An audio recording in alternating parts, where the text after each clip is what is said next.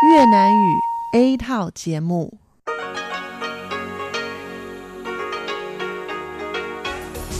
Đây là Đài Phát thanh Quốc tế Đài Loan RTI.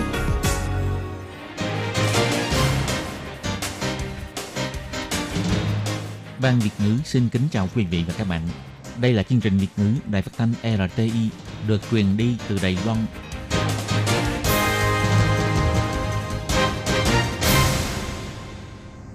Minh Hà xin kính chào quý vị và các bạn. Hôm nay là thứ năm, ngày 21 tháng 3 năm 2019, cũng nhằm ngày rằm tháng 2 âm lịch năm kỷ hợi.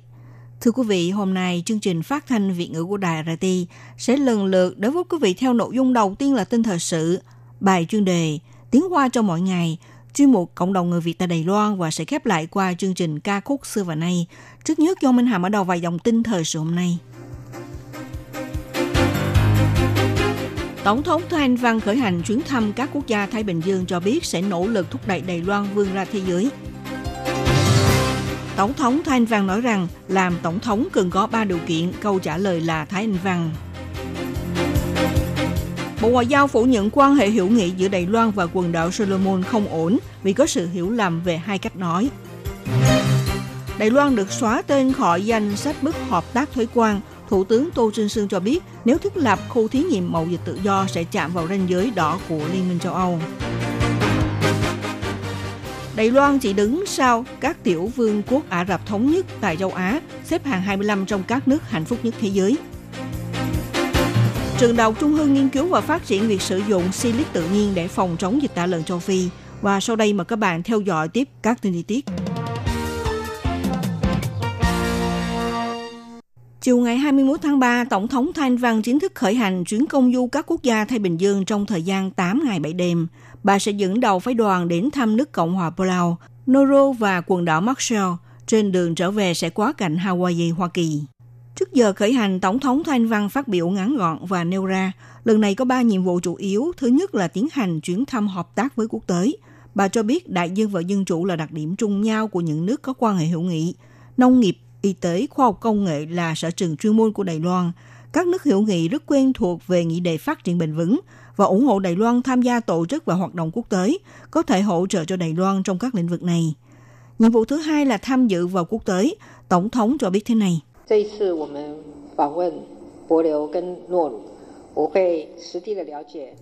Lần này chúng tôi đến thăm nước Palau và Nauru. Tôi sẽ đến tìm hiểu thực tế những nỗ lực và sự đóng góp trong nghị đề phát triển bền vững bận làm kinh nghiệm học hỏi.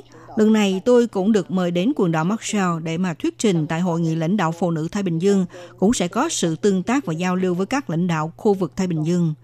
Nhiệm vụ thứ ba là thúc đẩy Đài Loan vươn ra thế giới, giúp mọi người thấy được Đài Loan, quan chức ngoại giao, nhân viên kỹ thuật, nhân viên y tế, thương nhân và người Đài Loan đến từ mọi lĩnh vực khác nhau đã dành nhiều đóng góp trên các quốc đảo Thái Bình Dương, cho nên phải giúp mọi người hiểu được sự nỗ lực của họ. Vào lúc 1 giờ chiều ngày 21 tháng 3, Tổng thống Thanh Văn đến Ban chấp hành Trung ương Đảng Dân Tiến đăng ký tham gia sơ tuyển ứng cử viên Tổng thống khóa 2020. Tổng thống cho biết, Đến đăng ký tham gia sơ tuyển ứng cử viên tổng thống là vì đảng Nhân Tiến và Đài Loan đều cần có sự hiện diện của bà. Bà rất sẵn sàng gánh lên trách nhiệm của Đài Loan cho giai đoạn nối tiếp. Khi được phóng viên hỏi rằng liệu có phối hợp mời ông Lại Thanh Đức làm ứng cử viên phó tổng thống hay không, Tổng thống Thanh Văn trả lời như sau. Sau vòng sơ tuyển không biết sẽ có tình hình phát triển như thế nào, nêu ra vấn đề này lúc này vẫn còn sớm. Giữa trưa cùng ngày, Tổng thống Thanh Văn cũng thông qua tài khoản Line để nêu ra lý do tại sao bà đăng ký tham gia vòng sơ tuyển này. Tổng thống mở đầu bằng cách trình bày rằng đây không phải là thông tin giả, mà do chính bà ghi viết. Tổng thống cho biết chắc chắn có người nói rằng bà mặc kệ sự phản đối của Bắc Kinh. Tổng thống Thanh Văn chỉ ra, hiện nay Đài Loan đang lâm vào một tình thế rất khó khăn. Bên ngoài có đe dọa, còn bên trong thì đối mặt với thách thức. Muốn làm tổng thống cần có ba điều kiện. Thứ nhất, mối đe dọa bên ngoài là đến từ phía Trung Quốc, càng nên tăng cường mối liên kết với quốc tế, giúp cho những quốc gia có lý tưởng chung cùng với Đài Loan bảo vệ giá trị dân chủ và ổn định hòa bình của khu vực. Việc này cần đến một người hiểu biết đến các vấn đề quốc tế, hiểu được cách thương thuyết đàm phán với các quốc gia. Điều thứ hai, trong nội bộ Đài Loan đối đầu rất nhiều thách thức. Trước kia, nhà cầm quyền chọn lựa con đường kéo dài, bà chọn hướng đi cải cách.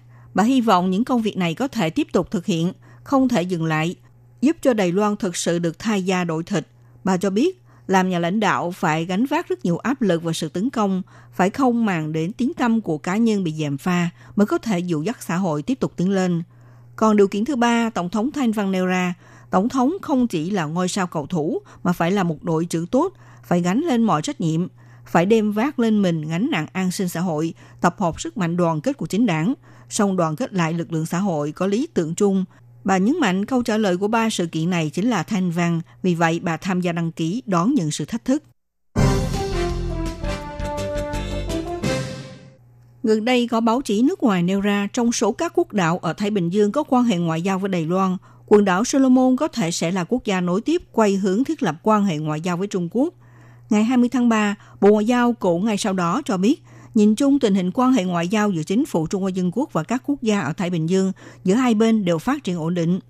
Đầu tháng 3, Thứ trưởng Bộ Ngoại giao Từ Tư Kiệm đã đến thăm quần đảo Solomon và gặp gỡ với Thủ tướng Rick Juan Nipvela.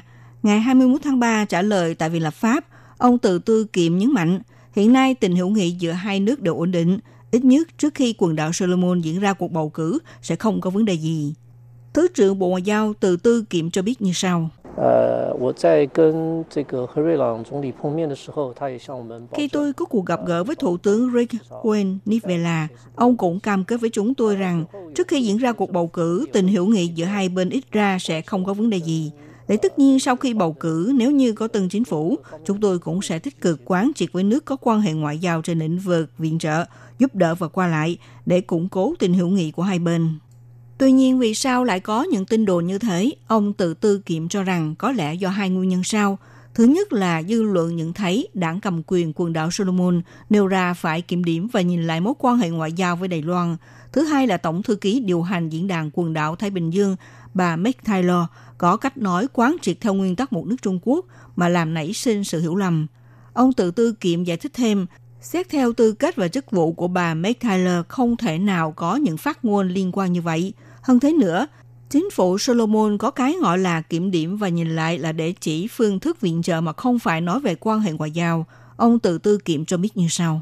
他讲的回顾不是指外交关系，指的是我们的援助的方式。 Solomon nói đến vấn đề nhìn lại không có nghĩa là mối quan hệ ngoại giao mà đó là chỉ cách thức viện trợ. Điểm thứ hai có một giới chức tên là Meg Tyler. Trong diễn đàn quần đảo Thái Bình Dương, bà giữ vị trí là thư ký điều hành. Không thể đưa ra quyết định như vậy để nói rằng hy vọng quán triệt theo nguyên tắc một nước Trung Quốc và thiết lập diễn đàn với Trung Quốc. Do đó, chúng tôi không cho rằng việc này ở phía diễn đàn quần đảo Thái Bình Dương sẽ đưa ra những thay đổi nào. Ngoài ra, ông Từ Tư Kiệm cũng trình bày rõ về sự tiến triển của Hiệp định Hợp tác Kỹ thuật Y tế vệ sinh công cộng giữa chính phủ Trung Hoa Dân Quốc và chính phủ Belize. Ông cho biết, từ trước tới nay, Belize luôn ủng hộ chính phủ Trung Hoa Dân Quốc gia nhập vào tổ chức quốc tế. Tháng 8 năm 2018, trong chuyến công du của Tổng thống Thanh Văn từng đến thăm nước này, vì chính phủ Belize mong muốn có thể tăng cường quan hệ hợp tác trên lĩnh vực y tế vệ sinh công cộng. Cho nên vào tháng 11 năm 2015, giữa hai bên cũng tiến tới sự thỏa thuận về các điều khoản của Hiệp định Hợp tác.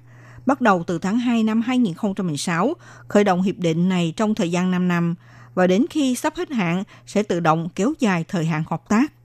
Ông Tự Tư Kiệm cũng cho biết, điểm chính của hiệp định hợp tác gồm có bốn khía cạnh chấp hành, đó là tăng cường khả năng dự phòng bệnh mãn tính và y tế vệ sinh công cộng, xây dựng khả năng chăm sóc chuyên môn về bệnh mãn tính, hỗ trợ và tăng cường hệ thống thông tin y tế vệ sinh của Belize và đề xuất bản báo cáo về thống kê, phân tích dịch tễ học. Ông Tự Tư Kiệm cho biết thông qua hiệp định hợp tác không những giúp cho Belize tăng cường phát triển y tế, đồng thời cũng nâng cao ưu thế y tế của Đài Loan lên tầm quốc tế. Mới đây, Liên minh châu Âu công bố mới nhất về danh sách bước hợp tác thuế quan. Đài Loan thuận lợi được xóa tên từ danh sách quan sát, dỡ bỏ nguy cơ có thể bị Liên minh châu Âu đưa ra cấm vận kinh tế. Ngày 21 tháng 3, Thủ tướng Tô Trinh Sương tại cuộc họp viện hành chính cảm ơn sự nỗ lực chung của các đơn vị liên quan. Đài Loan được xóa tên từ danh sách quan sát, không những được nâng cao hình ảnh trên quốc tế, cũng đem lại sự giúp ích lớn hơn trong việc đảm bảo quyền lợi đầu tư của doanh nghiệp tại các thành viên của Liên minh châu Âu. Thủ tướng Tô Trinh Sương cho hay, hàng năm Liên minh châu Âu đều kiểm soát, xem xét, điều chỉnh danh sách bước hợp tác thuế quan. Ông cũng đặc biệt nhắc nhở các bộ ngành có liên quan sau khi đạt được thành tích tốt đẹp, vẫn nên nâng cao tính cẩn thận hơn nữa Khi thúc đẩy chính sách, hãy đặc biệt lưu ý, không nên tạo ra những biện pháp gây mức lợi cho thuế khóa. Ông Tô Trinh Sương cho biết, trước kia Đài Loan đã dành ưu đại thuế quan trong khu thí nghiệm mậu dịch tự do, làm Liên minh châu Âu nảy sinh sự nghi ngại. Sau này nếu xuất hiện một lần nữa dành biện pháp ưu đại thuế cho doanh nghiệp nước ngoài hay là doanh nghiệp xuất khẩu, ví dụ như gần đây có nhiều người đang thảo luận tới vấn đề thành lập khu thí nghiệm mậu dịch tự do, trong đó sẽ liên quan tới vấn đề thu thuế bất công. Cũng vậy, có thể xúc phạm tới ranh giới đỏ của Liên minh châu Âu. Như thế khiến những nỗ lực lâu dài của chính phủ sẽ bị tan biến và còn ảnh hưởng đến năng lực cạnh tranh của quốc gia.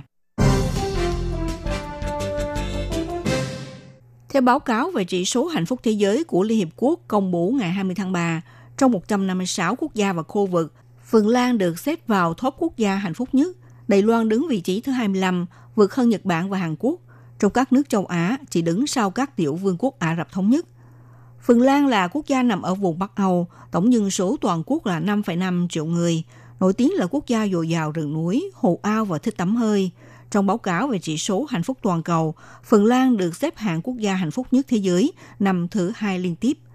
Báo cáo này dựa theo những số liệu nghiên cứu và khảo sát cho thấy công dân trong 156 quốc gia và khu vực sau khi được thăm dò về cảm nhận hạnh phúc của họ, đồng thời cũng dựa vào chỉ số tuổi thọ, mức thu nhập và sự ủng hộ xã hội để đánh giá cho chỉ số hạnh phúc.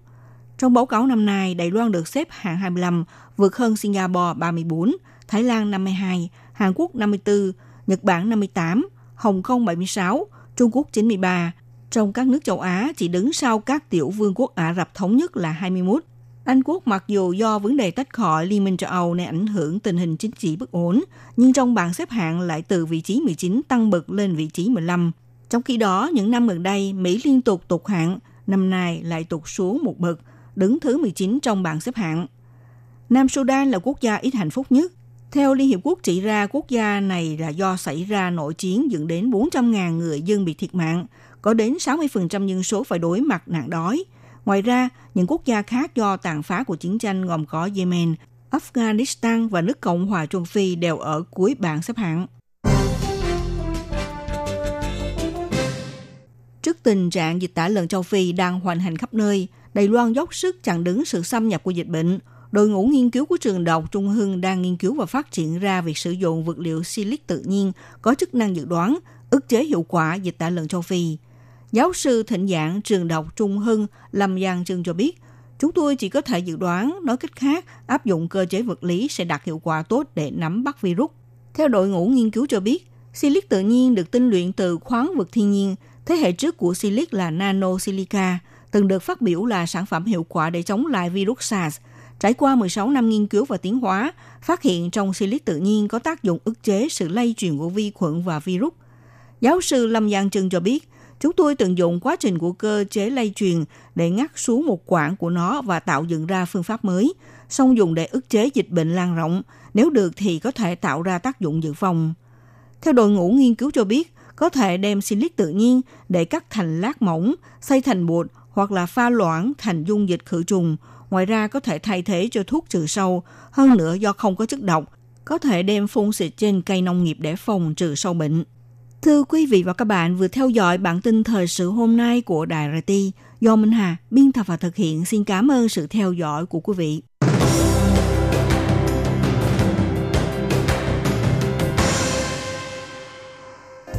Xin chào quý vị và các bạn thính giả. Chương trình phát thanh tiếng Việt của Đài Phát thanh Quốc tế Đài Loan LTI được truyền thanh 3 buổi tại Việt Nam, mỗi buổi phát 1 tiếng đồng hồ. Buổi phát chính vào lúc 9 giờ đến 10 giờ tối hàng ngày giờ Việt Nam qua tần số SW 9625 kHz với sóng dài 31 m. Buổi phát lại lần một vào hôm sau 6 giờ đến 7 giờ sáng giờ Việt Nam qua tần số SW 11655 kHz với sóng dài 25 m.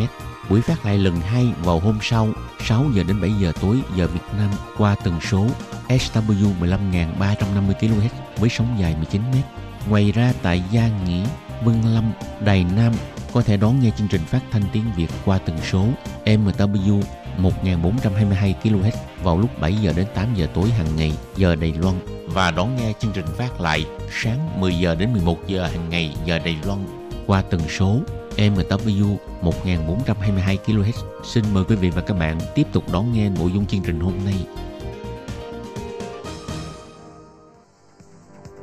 Đây là đài phát thanh quốc tế Đài Loan RTI, truyền thanh từ Đài Loan. Mời các bạn theo dõi bài chuyên đề hôm nay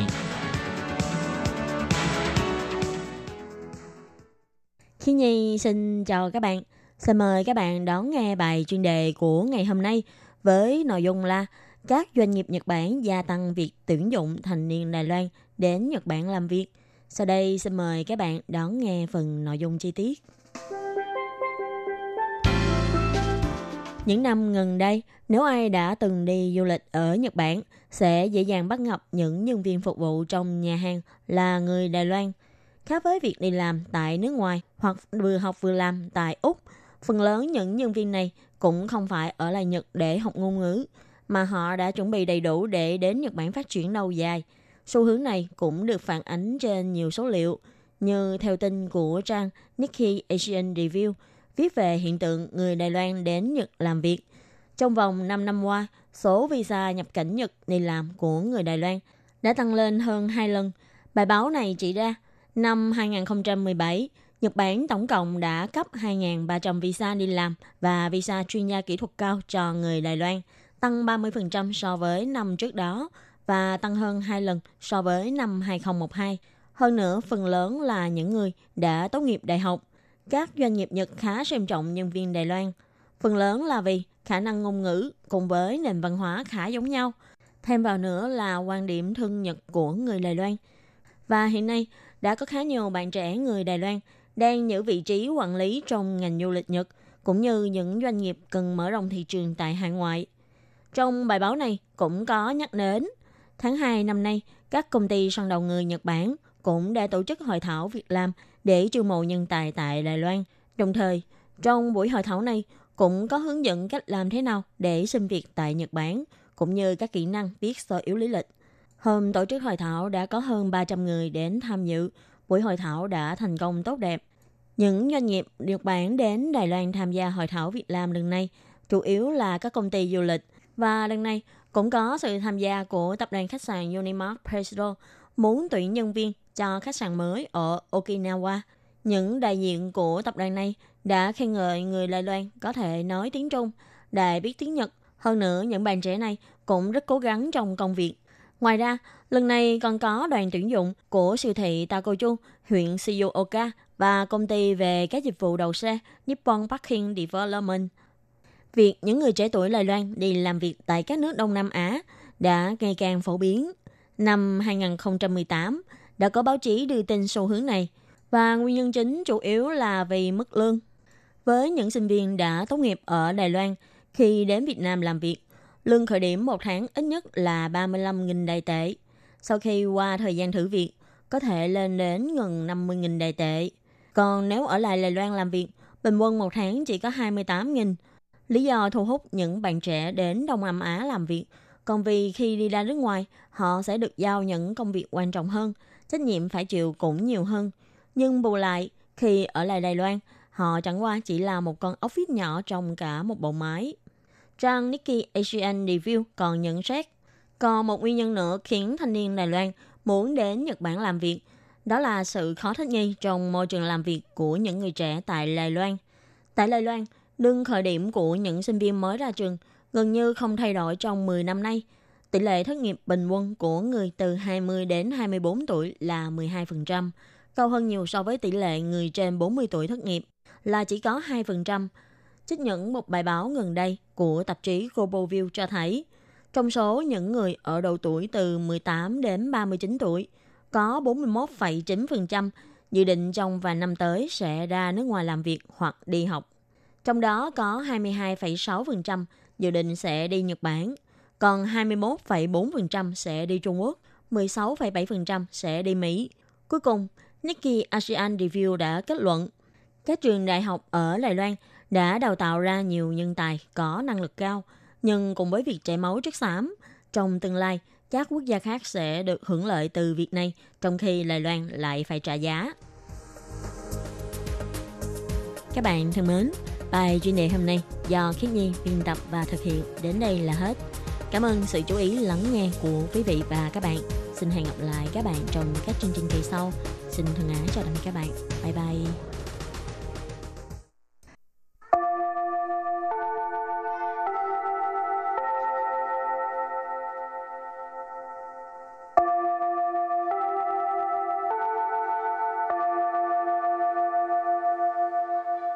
Xin mời quý vị và các bạn đến với chuyên mục Tiếng Hoa cho mỗi ngày do Lệ Phương và Thúy Anh cùng thực hiện.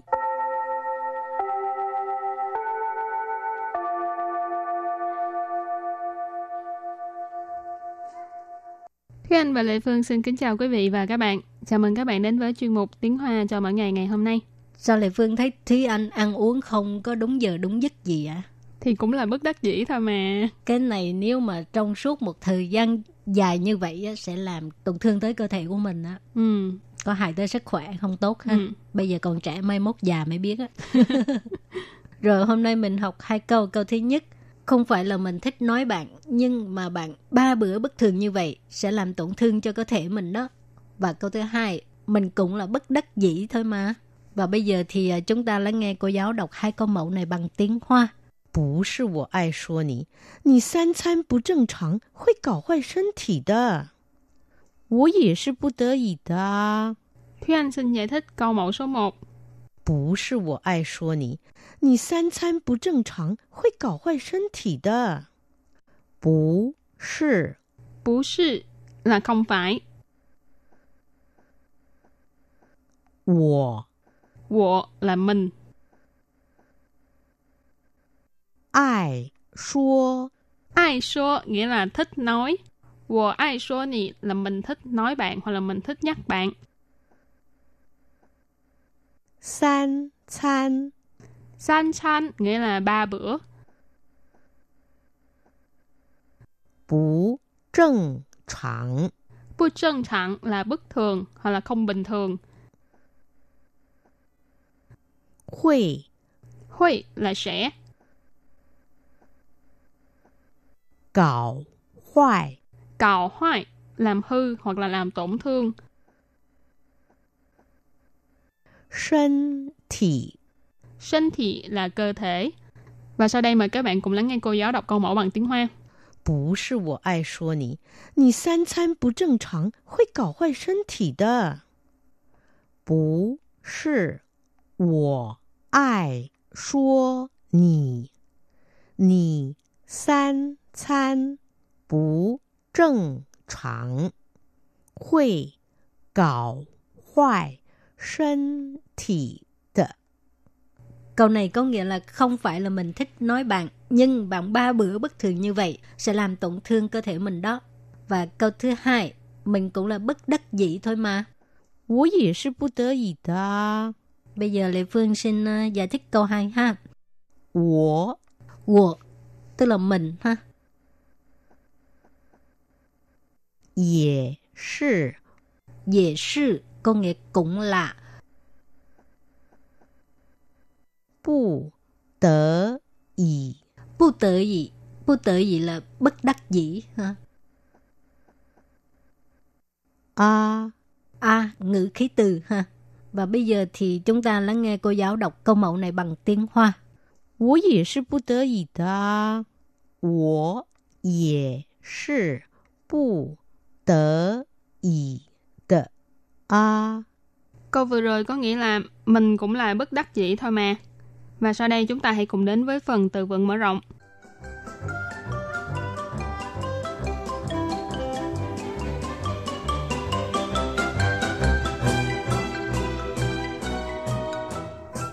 Định时，定时， Tiên sự có nghĩa là định kỳ hoặc là hẹn giờ.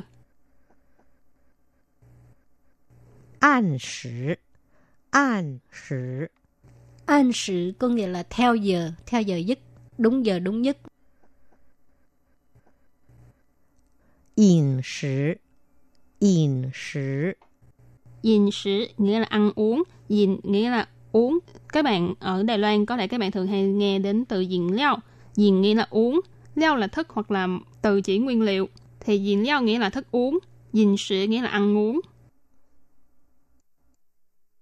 好习惯，好习惯， Hào sĩ quan tức là thói quen tốt. Hào có nghĩa là tốt. Sĩ quan tức là thói quen. Cho nên hào sĩ quan tức là thói quen tốt. Và sau đây chúng ta hãy cùng đặt câu với phần từ vựng mở rộng. Từ đầu tiên đó là 定时，每年都要定时去医院做检查， 每年都要定时去医院做检查. Mỗi năm đều phải định kỳ đến bệnh viện để kiểm tra. Mày niên nghĩa là mỗi năm, tâu là đều, giao là phải, cho nên tâu giao nghĩa là đều phải, tiên sử là định kỳ, chu nghĩa là đi, y viện là bệnh viện, chua là làm, kiểm tra là kiểm tra. Cho nên câu hoàn chỉnh là mỗi năm đều phải định kỳ đi bệnh viện làm kiểm tra. Đặt câu cho từ an sử. Y sinh khai tờ dạo, đều yào an sử chứ. 才会有效。医生开的药都要按时吃才会有效。Câu này có nghĩa là thuốc mà bác sĩ kê khai cho mình thì phải uh, uống đúng giờ đúng nhất nó mới có hiệu quả ha. Y sinh có nghĩa là bác sĩ, khai là mở nhưng mà mình dịch là kê ha. Giao có nghĩa là thuốc, tô giao là điều phải, an sự tức là mình phải dựa theo cái cái giờ giấc mà bác sĩ uh, chỉ dạy đó ha, hướng dẫn cho mình đó. Sư có nghĩa là ăn, trái huệ là mới có hiệu quả, hiệu 效 tức là có hiệu quả.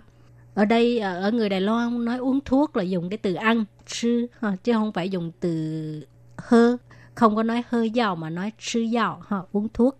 À, thông thường mình uống thuốc thì có thuốc viên với là thuốc nước mà Việt Nam mình thì cứ gọi là uống thuốc còn bên này á, mình mà uống thuốc viên thì gọi là sư dao còn có thuốc nước chẳng chẳng hạn như mình bị ho mình uống thuốc thuốc nước thì mình gọi là hơi dao sệ và đặt câu với từ kế tiếp là 饮食 nghĩa là ăn uống 想要健康的身体，就要从健康的饮食开始。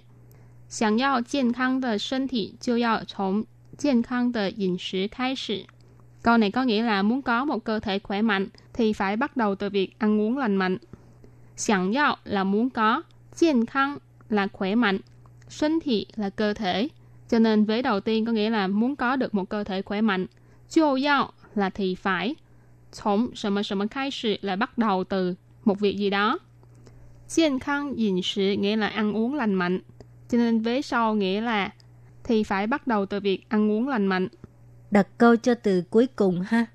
Hào sĩ quan, tức là thói quen tốt. Yào养成早睡早起、吃健康、多运动的好习惯。要养成早睡早起、吃健康、多运动的好习惯.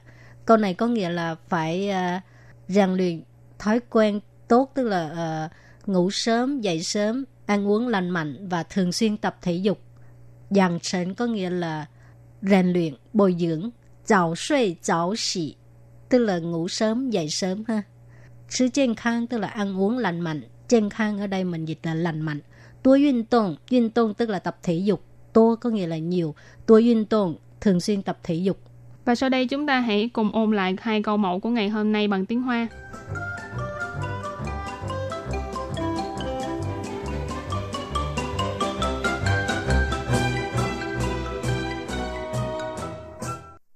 是我爱说你，你三餐不正常会搞坏身体的。不是我爱说你，你三餐不正常会搞坏身体 Câu này có nghĩa là không phải là mình thích nói bạn, nhưng bạn ba bữa bất thường như vậy sẽ làm tổn thương cơ thể mình đó. Và câu thứ hai, mình cũng là bất đắc dĩ thôi mà.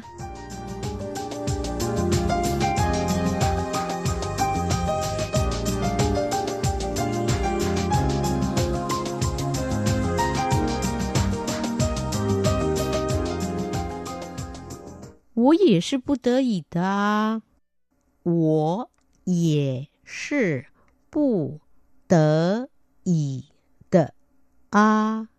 Câu vừa rồi có nghĩa là mình cũng là bất đắc dĩ thôi mà.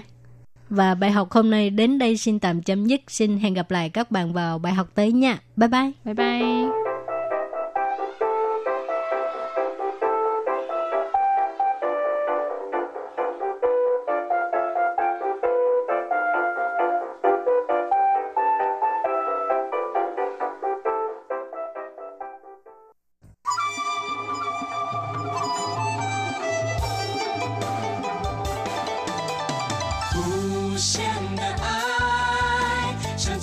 世界传开，永恒的关怀，来自台湾之音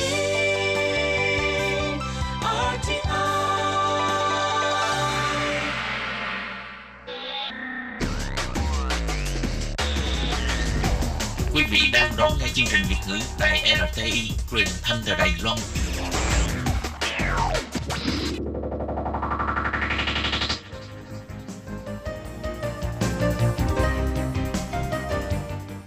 Mừng các bạn đến với chuyên mục Cộng đồng người Việt tại Đài Loan do Tú Kim và Hải Ly cùng thực hiện.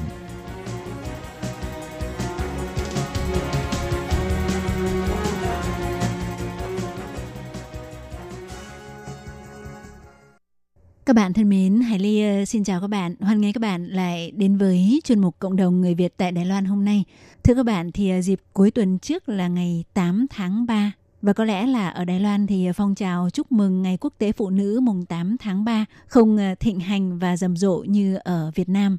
Thì vào à, dịp cuối tuần trước đã diễn ra một hoạt động nho nhỏ đó là buổi gặp gỡ giao lưu giữa một số giáo viên dạy tiếng Việt, chủ yếu là tại khu vực phía Bắc của Đài Loan và cũng nhân dịp này mọi người đã cùng nhau chúc mừng và tìm hiểu những thông tin có liên quan đến ờ, Ngày Quốc tế Phụ nữ ngày 8 tháng 3. Thì uh, sau đây Hải Ly xin được giới thiệu và tường thuật với các bạn hoạt động nho nhỏ nhưng mà rất là ấm cúng và có ý nghĩa này nhé.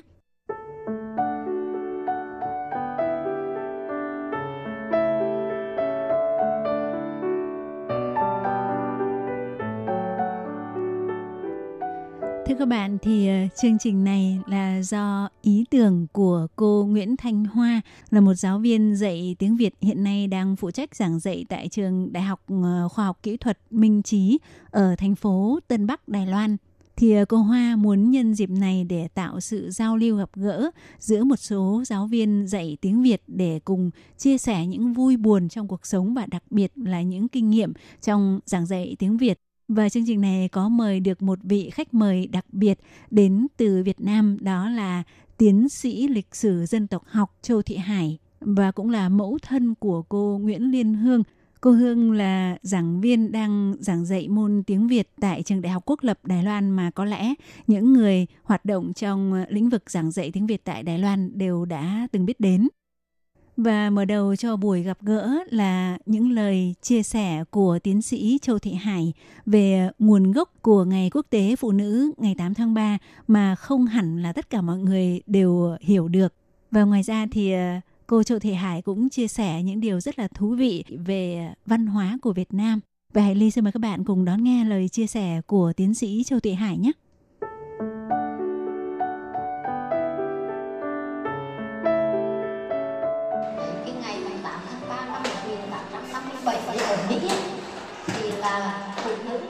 Dây để đấu tranh đòi quyền lợi.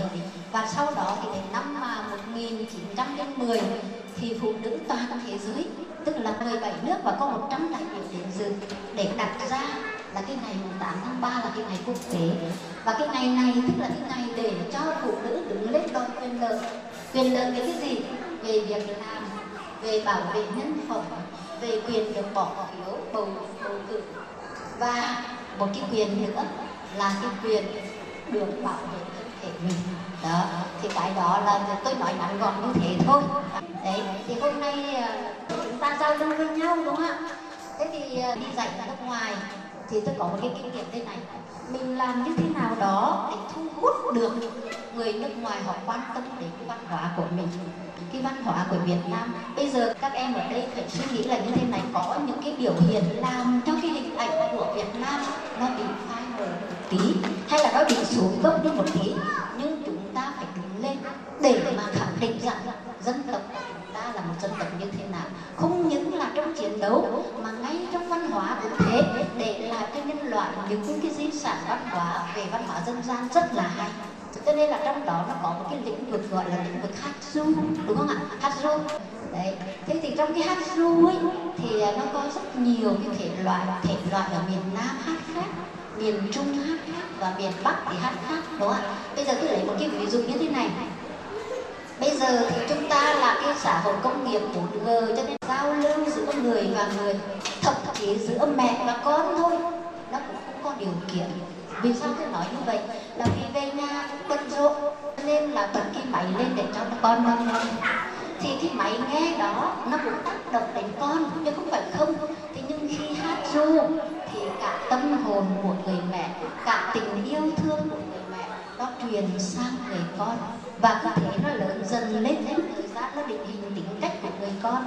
Đấy, cho nên nó rất là quan trọng các em ạ. Đấy, cho nên các em cố gắng khi mình dạy học thì mình có thể là thể hiện một vài cái chi tiết, một vài cái làn điệu để cho học sinh nó hiểu rằng cái nền văn hóa của chúng tôi nó đẹp thế đấy, nó nhân văn như thế đấy. Không phải là những gì tiêu cực ở ngoài xã hội đâu.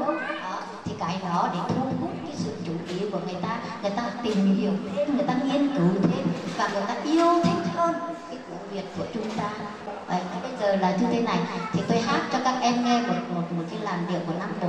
Nam Bộ thì nó có hai cái, cái, cái cách hát.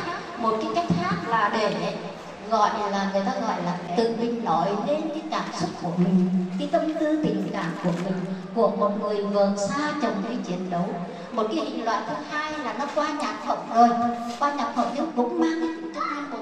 Đó là cái hát ru của nam bộ. Rồi dần dần tôi sẽ đi ra miền bắc và đi ra miền trung để các em nghe rồi thì chúng ta có thể là sau đó mình học thêm một vài làn điệu để mình giao lưu với học sinh thế thì tôi hát một cái, cái đoạn rất là ngắn thôi tức là cái uh, qua cái lời ca gọi là dạ cổ hoài nam của miền nam sau đó là cái lời ru qua nhạc phẩm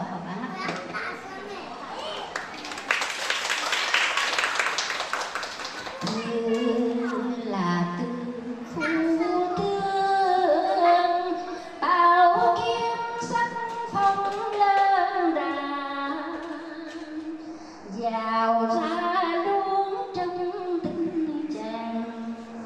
Năm cánh mưa màng, em luôn trong tình chàng.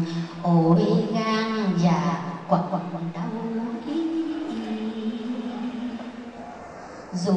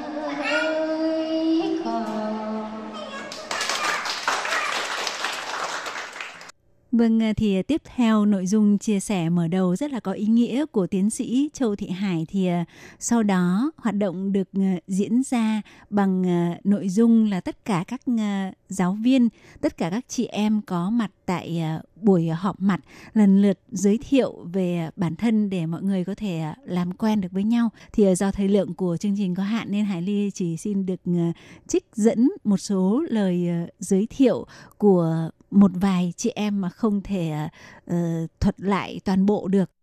Thì bây giờ mình xin phép giới thiệu về bản thân mình trước. Mình tên là Liên Hương, uh, mình dạy tiếng Việt ở Đại học Đài Loan. Uh, rất là vui được làm quen với các các cô cô giáo ở đây. Ở đây uh, cô Hải là mẹ của mình. À, à, cảm ơn cả nhà. À, chào cô Hải và chào tất cả các cô. Không có nghĩa là mọi người đều đều biết mình rồi À, mình ờ, mình tên là Việt Hà. À, bây giờ mình cũng đang uh, dạy ở trong trường đại học. Mình dạy trường uh, sư thị khơi chi đào. À, à, các bạn có thể tưởng tượng đâu mình dạy ở trường đấy thì mình dạy chủ yếu là dạy tiếng Hoa chứ không phải dạy tiếng Việt. Dạy tiếng Việt thì nhìn chung là trường mình thì là có khoảng độ 7 lớp tiếng Việt nhưng mà mình chỉ trách một lớp tiếng Việt thôi còn đòi các lớp tiếng Việt khác thì để cho giáo viên ở bên ngoài người ta vào người ta dạy phần nam là mình phụ trách tiếng Hoa mình dạy tiếng Hoa cho các em à, sinh viên Việt Nam sang bên này thì cho nên là à, cũng rất chi là vui được làm quen mọi người. Tuy là bây giờ à, dạy tiếng Hoa nhưng mà trước đây mình à, dạy rất chi là nhiều ở các cái trường tiểu học và trường à, cấp 2, cấp 3 hy vọng là hôm nay mọi người trao đổi cả nhau. À, xin cảm ơn cô ạ. Xin mời bạn tiếp theo ạ. À, con chào cô Hải và chào tất cả các cô giáo làm đều À, mình tên là Việt Hồng, mình ở Đào Viên và đang làm cô giáo dạy trường cấp ờ, 1. À, có khi là mình ở đây là mình trẻ nhất. Các bạn là sinh năm ờ, uh, 1992 ạ. Vâng, thì hôm nay rất là vui để được tham gia cái cuộc thi này và rất là cảm ơn cô Hương và chị Khoa à, tổ chức cái cuộc thi này. Và em chúc mọi người là một đám tháng ba vui vẻ, hạnh phúc và là phụ nữ là phải đẹp. Vâng, em cảm ơn. à, em chào cô ạ, chào tất cả mọi người. Uh, Quý vị là em sang Đài Loan là lâu nhất 22 năm. Con gái thì cũng ờ, học đại học hết rồi. Ờ, Ở nhà thì ờ, mở một cửa hàng bán đồ ăn của Việt Nam. Ở Taxi nếu mà mọi người có dịp thì đến Taxi tìm cửa hàng này à, Trước mắt là cũng dạy ở trường tiểu học của uh, nhỏ ở Taxi. Uh, Không có gì đặc biệt cả Vâng, bây giờ đến được ờ, với cô Lan Trước đây thì em đến Đài Loan được uh, hơn 10 năm rồi. Nhưng mà em là một người nhút nhát, ít ra ngoài. Chứ đến Đài Loan thì thông thường là chỉ có ở nhà rồi suốt từ lúc lấy chồng xong là ở trong nhà sinh hai con trai. Cho đến uh, thì là giáo viên, trước mắt chỉ là giáo viên tiếng Việt của hai con. Thì trước đây khi mà em mới bắt đầu dạy tiếng Việt cho con đi thì uh, đi ra ngoài đường lúc nào cũng bị người ta mắng. Ờ, cái con thì dở hơi. Ở Đài Loan thì tại sao lại cứ nói tiếng Việt như thế? Thì ít nó đi học thì làm sao? Nhưng mà cũng rất may là em vẫn ờ, cứ ờ, tiếp diện cái việc là uh, dạy tiếng Việt cho con trai của mình. Thế thực ra thì rất là vui bởi vì là uh, hai con lớn thỉnh thoảng đi về nũng nịu với mẹ bằng tiếng Việt. Rồi thì uh, lúc mắng em cũng hay mắng bằng tiếng Việt. À, sau đấy thỉnh thoảng thì nói là mẹ ơi con yêu mẹ lắm. Tất cả cái đấy cũng là cái động lực cho mình uh, uh, nhiều hiểu về môn tiếng Việt. Và sau đấy rất may là mình được đi học đào tạo giáo viên dạy ờ, môn tiếng Việt ở dưới đào viên. Các bạn thân mến, thì ờ, qua nội dung trò chuyện của các chị em thì chúng ta đã thấy được là những người làm công tác giảng dạy tiếng Việt tại à, Đài Loan có những cái xuất thân rất là bình dị và công việc dạy tiếng Việt hầu như chỉ là nghề tay trái của mọi người và họ thuộc các độ tuổi khác nhau từ những ờ, phụ nữ còn rất là trẻ mới hai mươi mấy tuổi và những người đã bước qua độ tuổi trung niên. Nhưng tất cả mọi người đều có một điểm chung đó là rất là nhiệt huyết và luôn luôn mong muốn làm thế nào để góp sức mình và nỗ lực hơn nữa để truyền bá ngôn ngữ tiếng Việt và văn hóa Việt Nam tại à, Đài Loan. Thì uh, Nội dung à, tường thuật về hoạt động này cũng vẫn chưa kết thúc. Hải Lia xin mời các bạn tiếp tục đón nghe phần còn lại trong buổi phát vào tuần sau nhé. Thân ái chào tạm biệt các bạn và hẹn gặp lại vào tuần sau. Bye bye!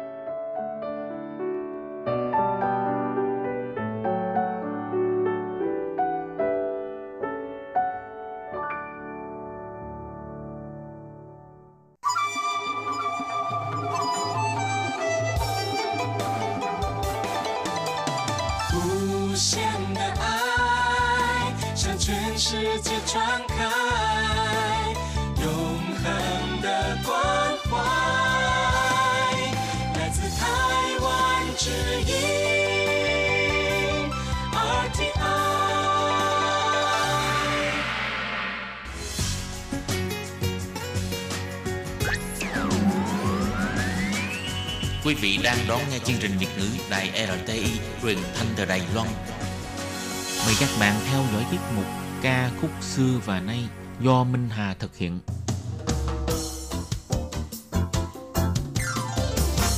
Xin đón chào các bạn đến với chương trình Nhạc trẻ trọn lọc của đài RTI. Trong chương trình này, Minh Hà sẽ giới thiệu những ca khúc Trung Hoa cùng album đang được giới trẻ Đài Loan yêu thích nhất.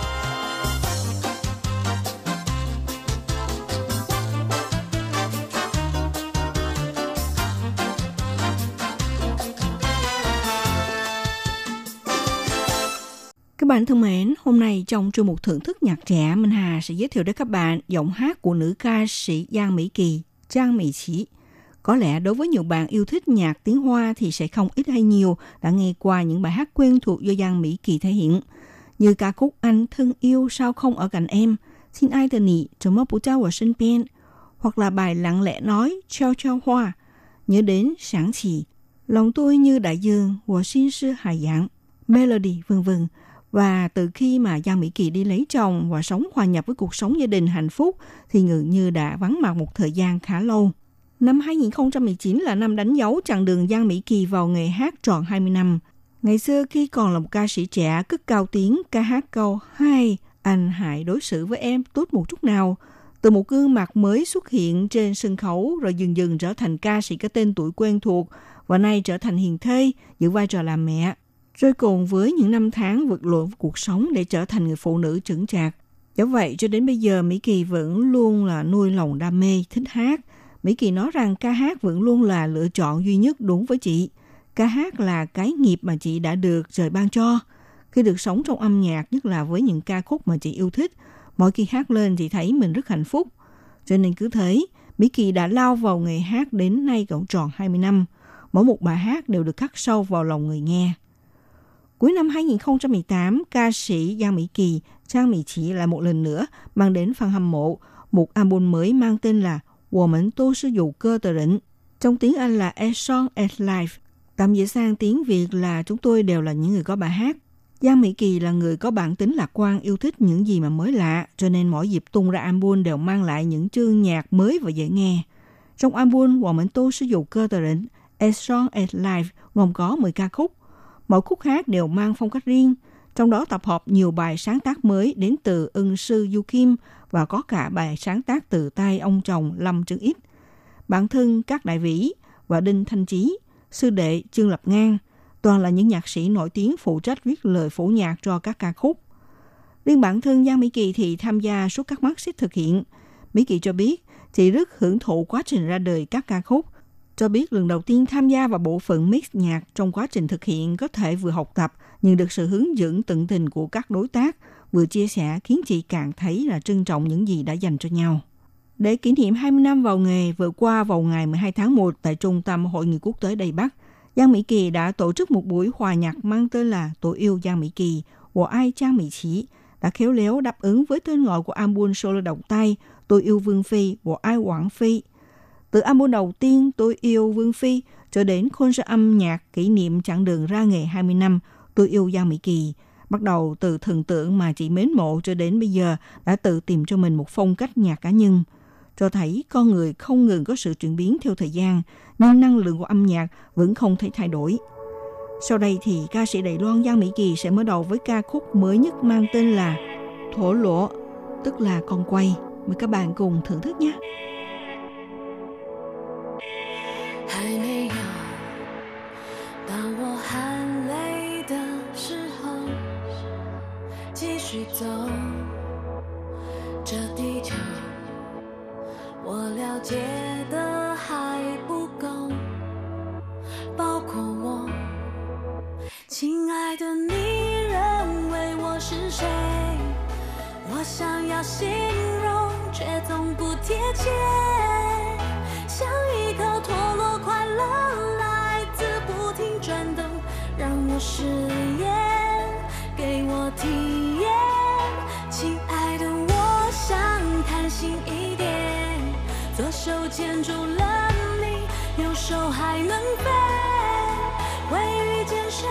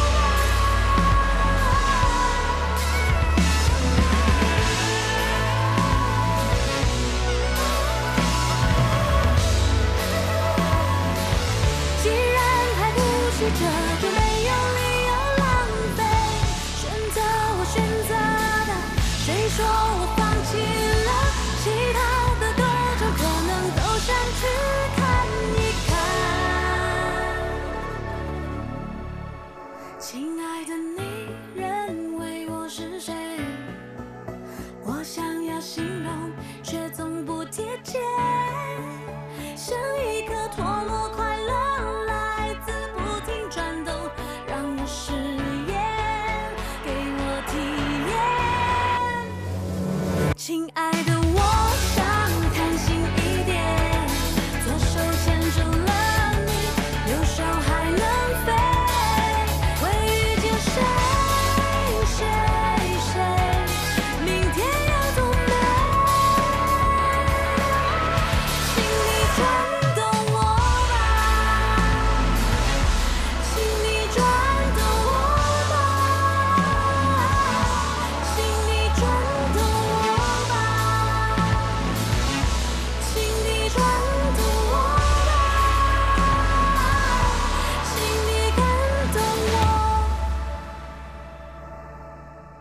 Ca sĩ Giang Mỹ Kỳ, Trang Mỹ Chỉ, tên tiếng Anh là Maggie Trang, biệt danh là Tủ Mỹ Sảo Mì, sinh ngày 14 tháng 8 năm 1980. Chị là người khách gia tốt nghiệp trường phổ thông Phục Đáng, huyện Đạo Viên. 18 tuổi tham gia cuộc thi hát MTV tuyển chọn tài năng mới. Nhờ vào tài năng thực tế của mình giành được hạng tư trong cuộc thi. Sau đó được nhà âm nhạc nổi tiếng Du Kim đánh giá cao về tài năng của cô. Do đó mời cô đến ký hợp đồng với công ty âm nhạc Virgin. Do chính nhạc sĩ sáng lập, trở thành ca sĩ đầu tiên của công ty. Dĩ nhiên là công ty âm nhạc Virgin rất coi trọng cô ca sĩ đầu tiên gia nhập vào hàng ngũ hợp tác nên đầu tư một nguồn hỗ trợ và ngân sách tiến hành một sự huấn luyện kỹ xảo ca cũng như là quảng bá tuyên truyền mạnh cho cô nữa. Tháng 5 năm 1999, Giang Mỹ Kỳ ra mắt album solo đầu tay Tôi yêu Vương Phi cũng trở thành một ngôi sao sáng đầu tiên để giúp cho công ty dĩa hát Virgin tiến quân vào thị trường nhạc hoa. Ngân sách chi tiêu cho toàn bộ album lên đến 40 triệu đại tệ và cũng mời nhiều nhạc sĩ ngạo cội tham gia vào đội ngũ sản xuất cho đĩa hát Bạch Kim này. Phải nói là đặt tiêu chuẩn không thua kém với các dĩa nhạc quốc tế.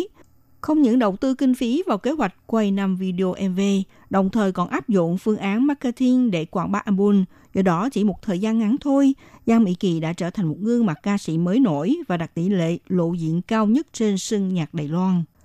Về mặt tình cảm, lý ra thì Giang Mỹ Kỳ có ý định theo đuổi chủ nghĩa sống độc thân.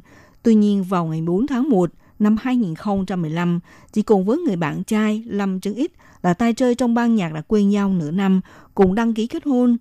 Trong một buổi hòa nhạc diễn ra tại hội trường Legacy, chị Tích Thương tuyên bố với fan hâm mộ về tin vui này. Các bạn thân mến, trên đây là phần điểm lại tiểu sử và con đường âm nhạc của Giang Mỹ Kỳ, Giang Mỹ Chỉ. Và sau cùng thì Minh Hà xin giới thiệu đến các bạn một ca khúc khác hơn của Giang Mỹ Kỳ đã thể hiện trong album mới. Đó là bài mang cùng tên với album Woman Tô Sư Dụ Cơ Tờ Định. Đến đây thì Minh Hà xin kính chào tạm các bạn và hẹn gặp lại các bạn cũng trên làn sóng này vào buổi phát kỳ sau.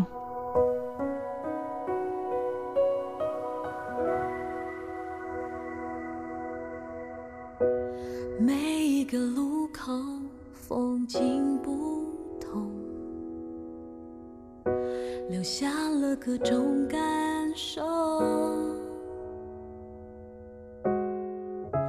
欢乐与感伤，各有线条颜色，涂抹在岁月中。也许我们改变了，却收获了多